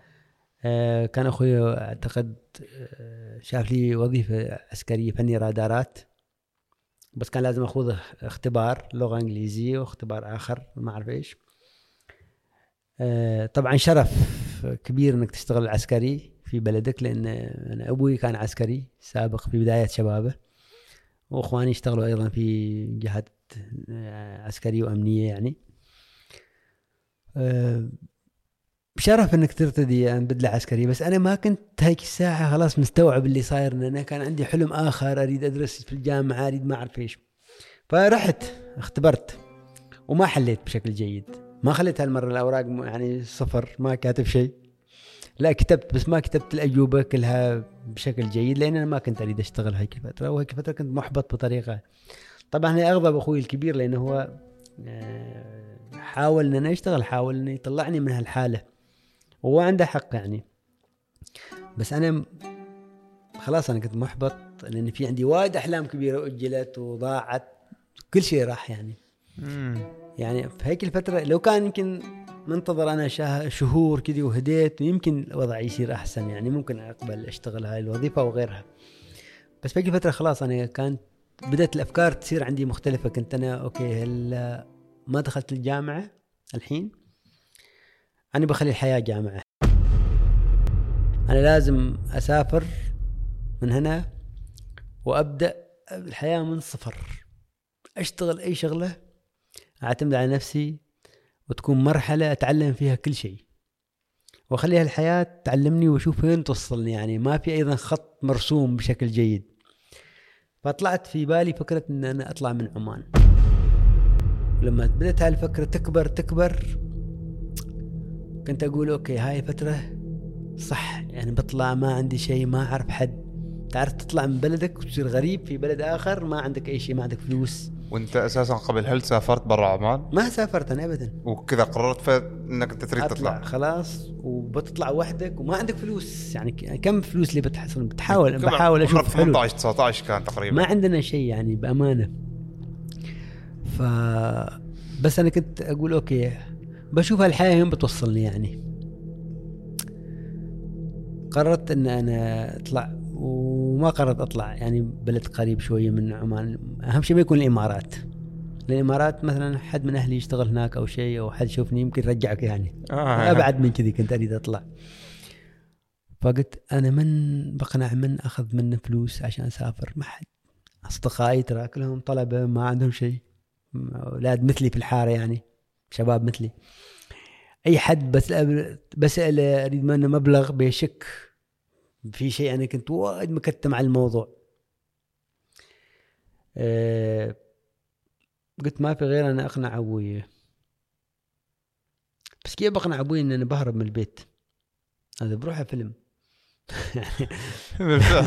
ممكن يعني أقنع هو- ان أنا بهرب من البيت يعني. هذا آخر شخص ممكن إنك تخبره إنك أصلا أيوه. لكن شوف يعني أنا إخواني ما كانوا يعرفون إن أبوي كان عنده علم إن أنا بطلع من البيت الحين أنا أقولها يعني بس أول مرة. اول مرة بيسمعوهم الآن. أيوه إن أنا كان كان عند علم إن أنا بطلع من البيت وبروح. وسهل عملية آه، يعني سفري. كيف يعني؟ السفر السفر الأول. أنا رحت قلت له شوف في البداية أنا قلت بحاول إيش يعني اقنع أبوي انه يخليني اسافر بحاول ألعب عليه وتر هذه القومية اللي يحبها وما أعرف إيش. رحت قلت له أنا بروح بطلع. وبشوف ناس من جماعة ياسر عرفات وهلا وكذي فلسطينيين بنضم معهم. قال لي فلسطين ما يحتاجوا شخص واحد يعني إيش يبغوك أنت يعني؟ آه وايدين رجال عندهم. أنت ما بتضيف شيء فما دخلت في سالفة هاي الموضوع هاي قال ودرك من هاي السالفة إيش يعني خليك من موضوع ثاني يعني. قلت له خلاص لا أنا أمزح معك هذا الموضوع ما صحيح أنا بس بشوف إيش بتقول. بس أنا أريد أطلع عشان أشتغل وأكون نفسي. فتعرف أهالينا زمان كانوا يسافروا هم شباب. يشتغلوا في البحرين في الكويت فهاي فهي الموضوع ما كان وايد عندهم يعني موضوع محرم. إنك بتطلع تشتغل تكون نفسك. هو ما يعرف أنت إيش تخطط يعني. قال لي زين بس طلبت من أبوي إنه ما يخبر إخواني ابدا. قلت لي إذا خبرتهم هلا ما بيخلوني أسافر. وأنا عارف في قرارات نفسي أنهم بيقنعونه وهو أيضا بي بيكون حائل اني اسافر وأنا ما أريد حل الموضوع ينعرف ابدا.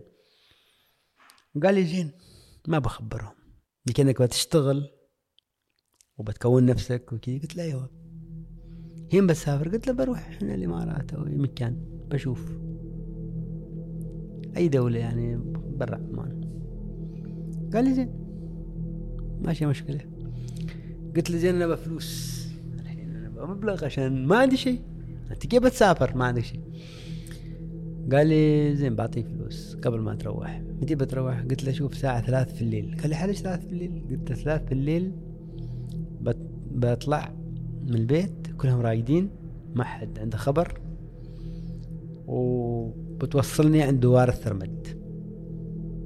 عشان ما أكون هني عند الملدة واحد يصحى يشوفني. وين وين؟ ثرمد بعيد يعني. ويكنسل عملية الهروب أيوه.